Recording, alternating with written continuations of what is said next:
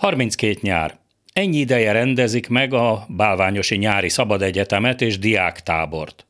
Az idők folyamán alaposan átalakult a rendezvény, hiszen kinőtte bálványos fürdőt, átköltözött Tusnád fürdőre, amit románul Bajle Tusnád néven neveznek. A magyar köztudatban pedig maga az esemény tusványos néven rögzült a régi és az új helyszín nevének sajátos összeolvasztásával. A párhuzamosság magára az egyhetes rendezvény sorozatra is igaz, ami 32 éve, mint egy szabad kezdeményezés a magyar és a román fiatalok, a hazai és az erdélyi magyar értelmiség találkozója jött létre. Meglássuk be, egy jó buli volt. A buli elemek ma is megvannak, erről gondoskodnak az esti koncertek az összeválogatott fellépőkkel.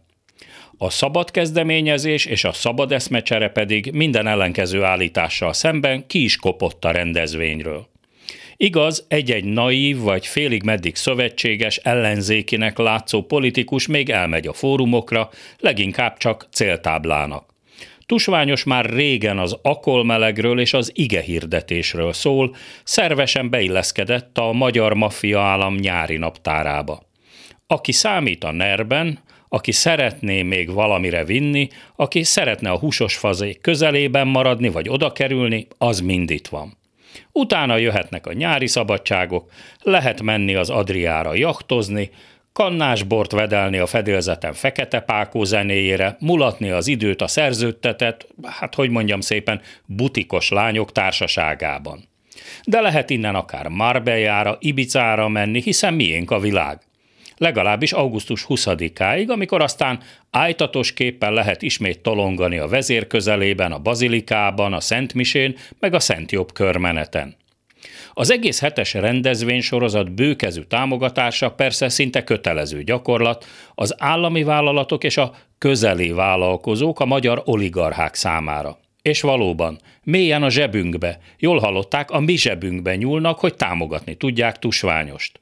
A helyi áfonyás pálinka kóstolása közben és a csülkös pacallal megtöltött kondérok mellett illik székelyes szabású szalmakalappal védekezni a naptűző sugarai ellen.